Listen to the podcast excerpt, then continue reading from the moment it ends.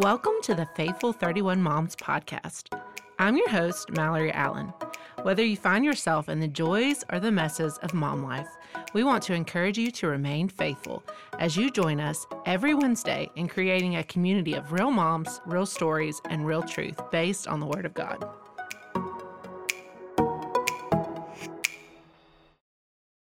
Welcome to the Faithful 31 Moms podcast. I'm your host, Mallory Allen, and today I'm going to be interviewing Darlene Brock. Welcome, Darlene. Oh, welcome to you, Mallory. It's so good to be here. Well, Darlene, you're from Nashville, correct? Originally, yeah, we lived there for a long time. Where do you live now? Florida. Florida, okay. And mm-hmm. Darlene, you're a woman of many hats. When I was researching and studying you, reading your book, Darlene is a mom, she's a wife, she's an author, she's a businesswoman, and a co podcast host of this is it Grit and Grace Life podcast? It is. That's it. And it said on your website that y'all focus on all types of different issues that women face. So maybe you should go check her out on the Grit and Grace gritandgraceproject.org. I will include that link on faithful31moms.com in our blog show notes. So you can go check her website out and her podcast. But That's today, great. in particular, I wanted to talk to Darlene about being a mom of two girls. What are your girls' names? Lauren, and she we actually named her after my father, so it's spelled L O R E N, which is kind of weird, but it worked out. Yeah. And Chelsea, yeah. And so Darlene has a book called Raising Great Girls that I think that you're going to find helpful, but it's also fun and it's really realistic. That's why I really enjoyed it because I thought, you know, you can actually get something out of this when you read it. So Darlene, tell us a little bit more about your girls and your family. Uh, as I said, I have two daughters, Lauren and Chelsea, and they're grown now. They're they're young adult women, and they have children of their own and um, I have a husband who's you know been my husband for about a billion years. We built at least that. Uh, we built businesses together. I was in the music business for over 20 years, and then we moved away from Nashville. And I'm not a person who could sit still for very long, which is why I started uh, Grit and Grace and gathered a bunch of women from around the country who have a lot of life experience. And I'm in the middle of that now. That's awesome. I love that. And I always like to ask a couple of fun questions. I hope that's okay so listeners can get to know you better. Uh, of course. Let's see. What about what is your favorite fashion accessory to wear? Mm, I love boots, which was really bizarre when I moved to Florida because you don't wear boots very much in Florida. So when it turns 72 degrees, I put my boots on. Oh, I love it. That's a true Nashville person right there. It is. But, you know, you'll have to trade them in for sandals and flip flops most of the year. True. What about your favorite dessert? Uh, really luscious brownies with ice cream and lots of uh, salted caramel. Ooh, that sounds like my husband's favorite dessert. Oh, we could share. what about your, are you a coffee or a tea person? Oh, I think tea's a waste of time. Sorry for tea drinkers out there. I want the coffee. I want the full caffeinated, strong stuff. That's me. Me too. That's mothers need coffee to get going. Absolutely. yes. Survival. yes. As, that's when I started drinking it. All right. Are you a beach? You already live in Florida. So are you a beach or a mountain person for your vacation? Can I just say yes? Yes, you like I both. love them both. I love them both. Yeah, we actually have a kind of a cottage up in the mountains too that we get away from the Florida heat. So I like both of them. Okay, well, perfect. You're a good balance on that then. And yeah, what, hope what, so. and what is your love language? like specifically talking about with your girls what what do you think it is like i know my mom like loves to i'd come home and she'd love to give us gifts and have things like you know how do you love on people mm, i think it's words i think i i've always strived to encourage my girls and what was ironic with them is they were little physical humans. They loved touching, both of them. And I'm mm-hmm. not a physical person. So it was kind of like, sit still, mom, let them touch all over you because that's important to them. and, you know, for me, though, I think it was words of affirmation, encouraging them. That's awesome. I think that's the way that I, I like to receive love the best. So that's great that you affirm them so well. All right. So I told you this, I know when we talked, but I have a sister and she's been on the podcast, so listeners would be familiar with her, Kenzie, and it was just us two. But now I'm a boy mom. I only have two boys. So I'm excited to have this podcast for girl moms today. And I wanted to throw out there today if you are not a girl mom and you have boys like me, hold on, stay tuned. Next month, we are going to have a boy moms podcast about raising boys into godly men. So stay tuned for that. But today, Darlene, I wanted to get into more of your book, Raising Great Girls. You subtitled that book, Help for Moms to Raise Confident, Capable Daughters. Perfection not required. I love that. That's awesome.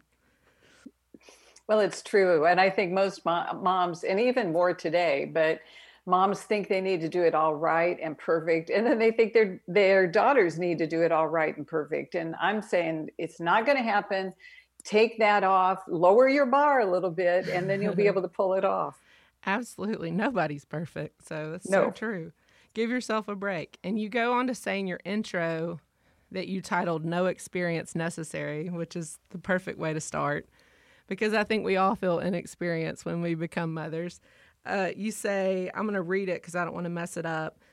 Hindsight, the ability to understand a situation or event only after it has happened, a word that becomes abundantly apparent in every area of life as you ponder the past. You go on to say, especially in parenting. So you've successfully raised two girls into young women. And so I'm really excited to hear some of your hindsight moments today and learn from your experiences. I think this is going to be so great.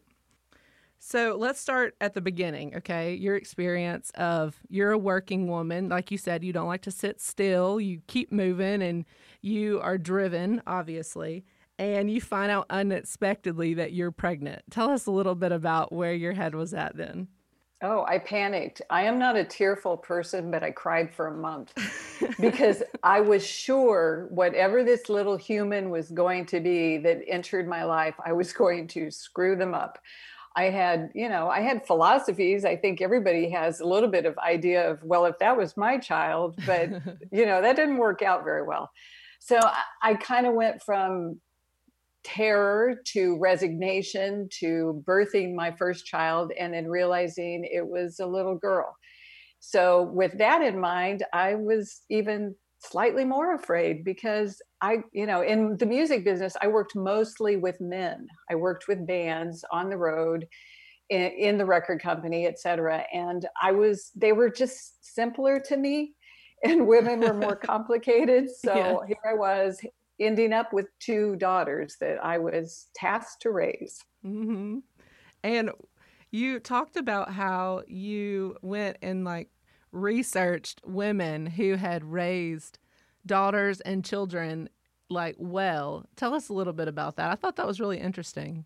Yeah, I, am kind of a, I don't know what you would call me. I'm part geek, where when I was in uh, what we call junior high, that is now middle school, I read every biography in the library of women who had accomplished anything because I thought I needed to learn why, what, how they did what they did. So I kind of took the same approach to this is I wanted to find some women who had done this well that came from every area of life from very wealthy to very impoverished and I thought, you know what, if they can do it, I can do it because pretty much they were normal, ordinary women. And I didn't really know how, but I thought, all right, there's some way to manage this. So I'm going to figure it out. Absolutely. And I really feel like the Lord honored your like intentionality on that. So that's really neat. And you go on to unpack your book into like 13 categories. I know technically they're chapters, but they seem to most like categories. And our listeners, you're just going to have to pick up the book to know what they all are because we can't get into all of them today. But one thing that you wrote was I discovered then and can confirm with great assurance now that this motherhood thing is not merely one job. Mothers are not just mom, they fulfill a variety of positions and responsibilities. We are required to be a professor, counselor, financial advisor, and coach. We must brainstorm, create, figure out, simplify, organize, protect, and encourage. And like many of you, I had to do all of this while fulfilling another job outside the home. So that's a little bit of a sneak peek of the book as it gets started into those 13 categories. So, talk with us about that balancing continuing to work outside the home and being an intentional and a good mother. It is uh, quite the dance that you do. Um, and what's funny, Mallory, is a few years ago, I actually sat my daughters down in their adult place and said, from your perspective, how did I do it? Because from my perspective, I felt like I was running and gunning the entire time. And my eldest daughter said, I knew you would always pick up the phone. I knew if I called, even if you were in a meeting, even if you were on the road, no matter where you were, you would always answer. And mm. what's funny, Mallory, is I remember answering, going, I do not have time for this. I am in the middle of all of, you know, I have a band doing sound check right now. And my daughter wants to talk about the most ridiculous things in the entire world. Right. But I did, you know, I I didn't do it perfectly. No mother does, obviously, but I think just deciding that even in your work, you're going to say, my kids do have this very, very important place. And, you know, I took them with uh, me whenever I could on the road or however I could Im- bring them into my world as well as me entering their world. That's great that they always knew, even over work, that they were the priority. I think that's so important. And then you talked about you titled a little section called friend or mom and this kind of intrigued me a little bit because even with my boys you know you struggle with that balance of you know your mom you know you need to set the firm rules that they they thrive under them actually but sometimes it's hard because you just want to be their friend and i imagine with a mom and girls this will be even harder. Talk with us about that and the whole coaching idea that you had in your first chapter yeah, I think it is hard, especially with girls, because you know when a girl doesn't like you, then you really feel it, and that's you know that's your daughter too. Sometimes they don't like you, and that's that could hurt mm-hmm. because you want your daughter to like you, you want to have that relationship, but the reality is they have one generally have one mom, one person who plays this role and has this responsibility in their life. They have a bunch of friends, and friends generally tell them they're great even when they're not. That's you know, so true. yeah they do and friends friends will you know be that person that just wants to hang around them but you've got a bigger responsibility than that and a longer term relationship than that because friends come and go. So you want to hold that position of motherhood and when I talked about being a coach, that's kind of your starting place because you're not a member of the team you are the coach. You are the one who is in charge. You are the one who calls the plays. You are the one who actually you know encourages the team. Tell them how great they are what they're good at what they need to improve. You bench them you know you you are the one that says what you're doing is not right so we're going to do something about it. But you have to start there or you'll never be able to become their friend. And i can honestly tell you now at this point in my life, my daughters are still my daughters. I am still their mom, but they are also my friends. I love that. My dad's a coach, a football coach in Alabama. So it really made me chuckle whenever I was reading that chapter because just the way that it translated into how they parented me as well. It was it was really neat. I like the analogy. Okay, so Moving on, I read some really funny stories that you said that you always ask your daughters for permission to share, but in particular in your creative counselor chapter about your daughter coming home and trying to get a rise out of you telling you that she was going to get a tattoo and the way that you responded to that. Tell us that story. It's so funny. Yeah, she was, I think, 13 at the time, which at that age, they're always trying to get a rise out of you. Um, but I knew, I mean, I couldn't get her to get a shot at the doctor. I knew a needle coming close to her was not going to happen. So instead of saying, no way on God's green earth, are you going to do this? I said, all right, let's go figure out what you want. Let's look at designs because this is permanent. So if you want to do this, we need to make sure it looks lovely. And let's, you know, go. I don't know where you find tattoo design, but we'll go find some and we'll just start the process of which one you would like to have and where you'd like to have it. And I floored her, Mallory. I totally floored her because that was not what she was expecting. And she went, Oh, okay, all right, okay, we could do that. That sounds good. She never talked about it again. Reverse psychology there. Yeah, it was. And that was just because I knew my daughter and I knew that there was a purpose behind this and it was not to get a tattoo, it was to get a rise out of me. And I wasn't going to take the bait. Sometimes as moms, you have to just not take the bait. That's good advice. I agree. Um, what about you talk about mom guilt? And I know that we all feel this, you know, just in the balance of, you know, me dropping my kids off this morning to get here to record with you and then trying to get back to be with them when they get out of school. And, you know, sometimes I can't. Sometimes I have to stay at work. And I always seem to beat myself up about it on the way home. Like, oh, I should have been the one to pick up my kids today, not their grandmother or not my husband, you know, and just everyday things that we feel as moms, like mom guilt. You give a lot of encouragement on this. Could you share and encourage the moms today on that? Sure. Uh, let me just give you a story. I traveled a lot when my girls were growing up. Sometimes I would be able to take them with me, and those were special times, but more often than not, I couldn't. And, you know, I had I had nannies who worked for me some. I had my husband who was home when I was on the road. We would kind of take shifts. And there was one time where I was out on the road and I called the house and I was talking to my husband, checking in like you do as a mom, making sure that he had done all the things that needed to be done. And I heard him yell, Chelsea. The phone dropped. I heard running across the room. I heard yelling. And I'm like, oh no, Jesus, oh Jesus, what's going on? Oh no, what's going on? And it was, it just seems like it was forever. But he finally gets back on the phone and says, everything is fine. And I'm like, well, what happened? Well, Chelsea had decided she would take tweezers and stick them in a outlet in a plug and got zapped. Okay, so you know Chelsea's fine, no permanent damage, thank you Lord, but I hung up going, I should have been there. If I would have only been there, if, you know, all the ifs that moms do.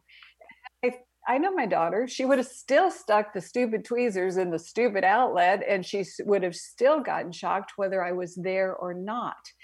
And it's kind of saying to yourself, it's okay that I'm not always there because her dad was there, or as you have, her grandparents were there, or you know these these babysitters i had that were treasures that taught them so many wonderful things they were there it's not all on you and sometimes they are enriched by the other people in their lives when you're not there yeah that's so true i love hearing that perspective because one thing that i have received a lot of requests for is talking about working moms and balancing work and being a mom as well. And so many times I think when you hear Faithful 31 Moms, a podcast for moms, you know, that you hear I'm going to be talking about staying home full time and being with being with them all the time, homeschooling them, whatever. All those things are awesome and blessings, but not everybody can do that. And so I love hearing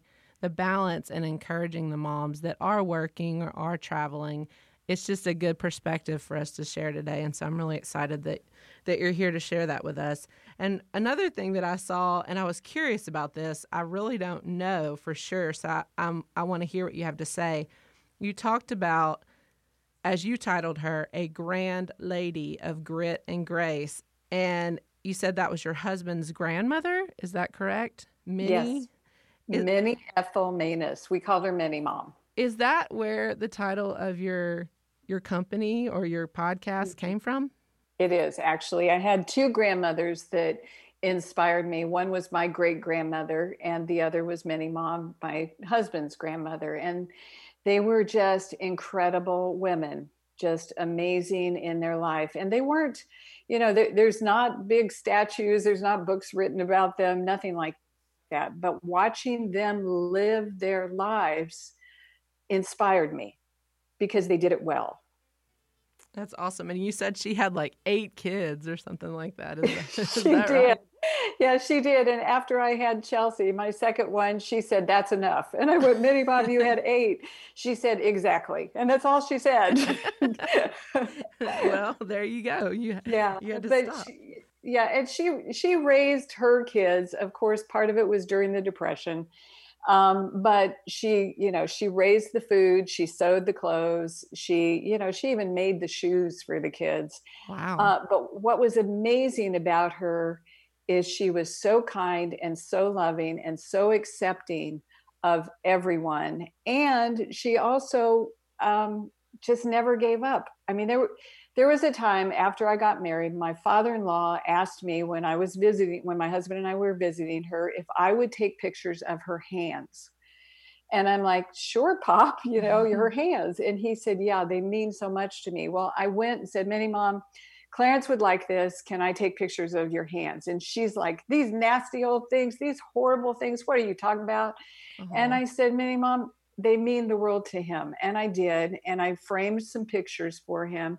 And he said, These are the hands that cared for me. These are the hands that grew the food that I ate. These are the hands that made sure that my life was everything it could possibly be.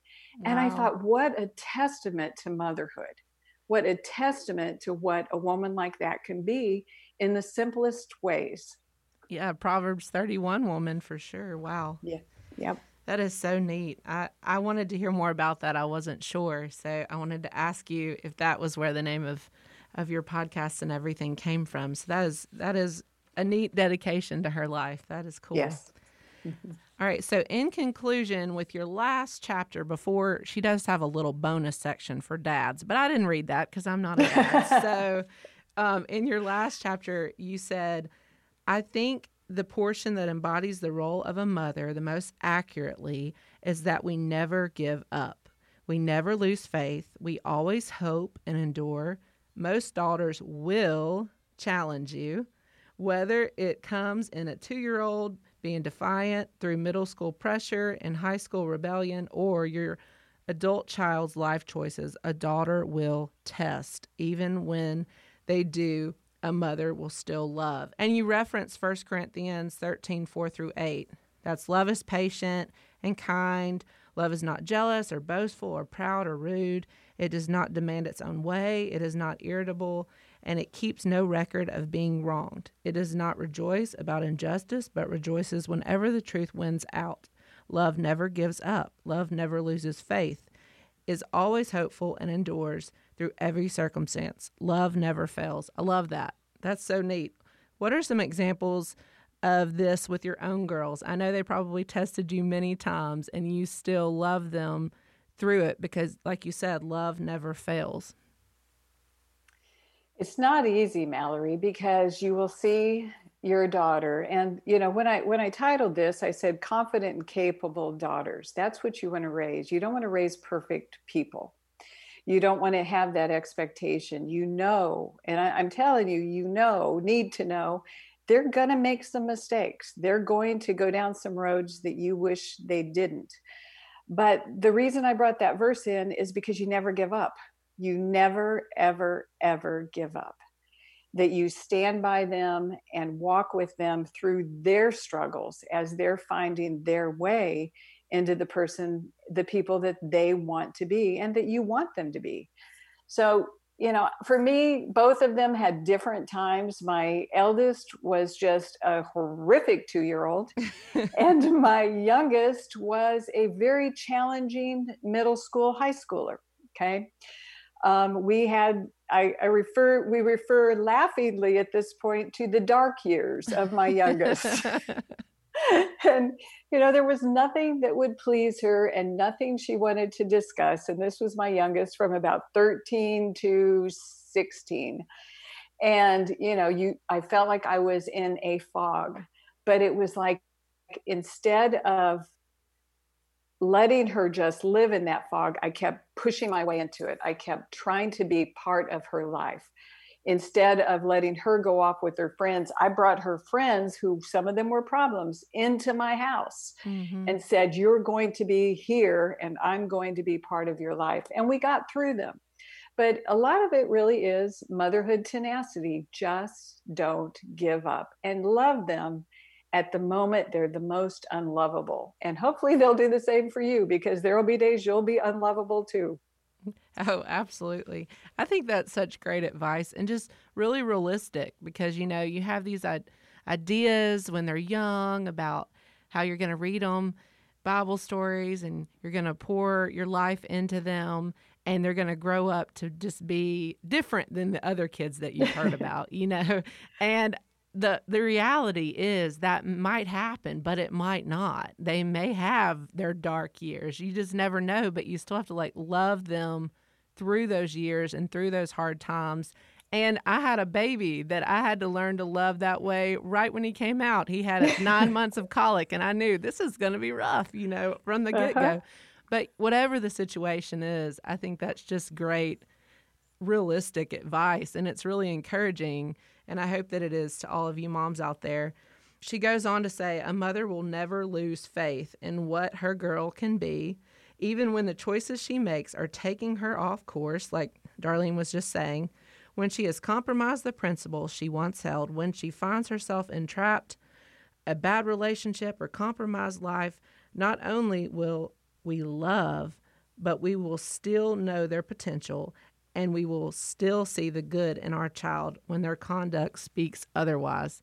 That is just in a nutshell what you just said. That is I love that. I think that that is so encouraging. Do you have any final thoughts or words of encouragement to leave for our moms today?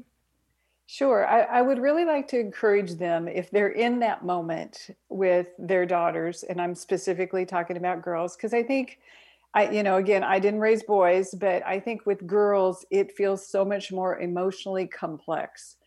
That when you're in those situations, you remember the treasure of your child. You remember what she does that delights you. You remember her talents. You remember her delightful nature, her kindness, her sensitivity, all of the good things, because that's what ultimately is going to show itself again, even if at that moment it's not. So you focus on what she can be, not what she is right at that moment. Yes, just being wholeheartedly like committed to loving her well. I think that is, and remembering the things that you love so well about her, even in the midst of the crazy things that she might do, whether that's toddler tantrums or teenage years, you know, or in between. I think that's so neat and such a word of encouragement today. Um, girls, we're emotional, you know, it happens. So I think that, that is a good word of advice for sure.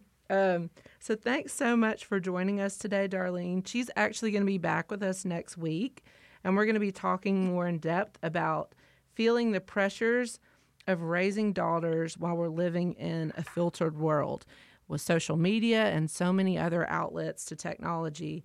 Raising your daughter in that and how to be a good example and good influence for her. So I'm really excited about that and really diving specifically into that subject. So join us back next week if you're raising elementary girls all the way to high school girls. I guarantee you they're already feeling the peer pressure of this. And so please join us back next week for that second part and pick up a copy of Darlene's book, Raising Godly Girls.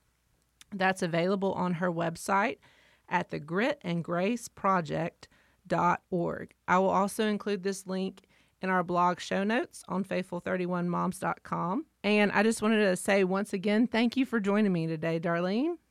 It's been a pleasure, Mallory.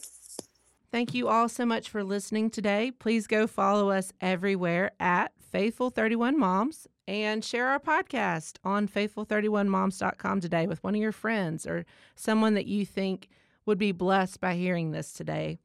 I hope that you all have a wonderful and blessed day. Faithful 31 Moms is produced in association with Love Worth Finding Ministries, built on the profound biblical teaching of Pastor Adrian Rogers. Please visit our website, faithful31moms.com, for all interview show notes. And follow us on Facebook and Instagram at Faithful31Moms. That's faithful31moms.com.